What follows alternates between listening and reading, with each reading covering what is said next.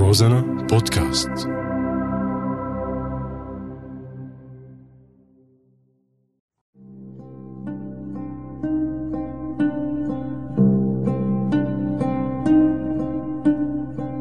بعدك على بالي.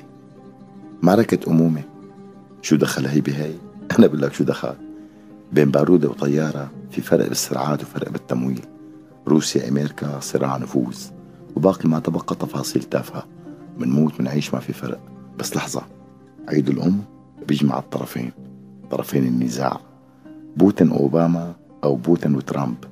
إما الاثنين ربوا تعبوا وخلفوا قادة سياسيين. صاروا رؤساء دول عظمى. وست الحبايب يا حبيبة. حبيبة زوجها بالجيش الحر.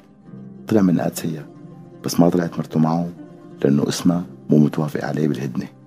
أخذ الأمن بتهمة معاشرة الإرهابيين. قالت له لك هذا زوجي؟ أبو ولادي. قالوا لها كيف بتخلي إرهابي عاشرك؟ تهمتها أنه زوجها إرهابي وزوجها مسكين انضم للجيش الحر لأنه تحاصر. ما عاد في يشتغل شيء غير شغيل بارودة. سجل عندك. مهنة جديدة بسوريا. شغيل بارودة. بدك قهر أكثر من هيك. في أمهات كتير مقهورين بعيد الأم لأنه أولادهم ماتوا بدون عزاء بدون ما حدا يعرف إنهم ماتوا سواء بالبلد أو برات البلد سواء بالمعتقل أو على الجبهة. بوتين وأوباما وحاليا ترامب مستلمين كل الجبهات بمعية أمهاتهم يلي خلفونا هيك رؤساء. قهروا آلاف الأمهات السوريات والفلسطينيات والعراقيات والليبيات واليمنيات. بس في بحلقي سؤال؟ ما عم له جواب. أمهات زعماء الأمة العربية والإسلامية والإمبريالية والصهيونية كيف بيحتفلوا بعيد الأم؟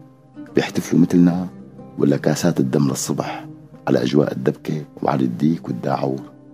لبين ما لاقي جواب بعدك على بالي يا ست الحبايب.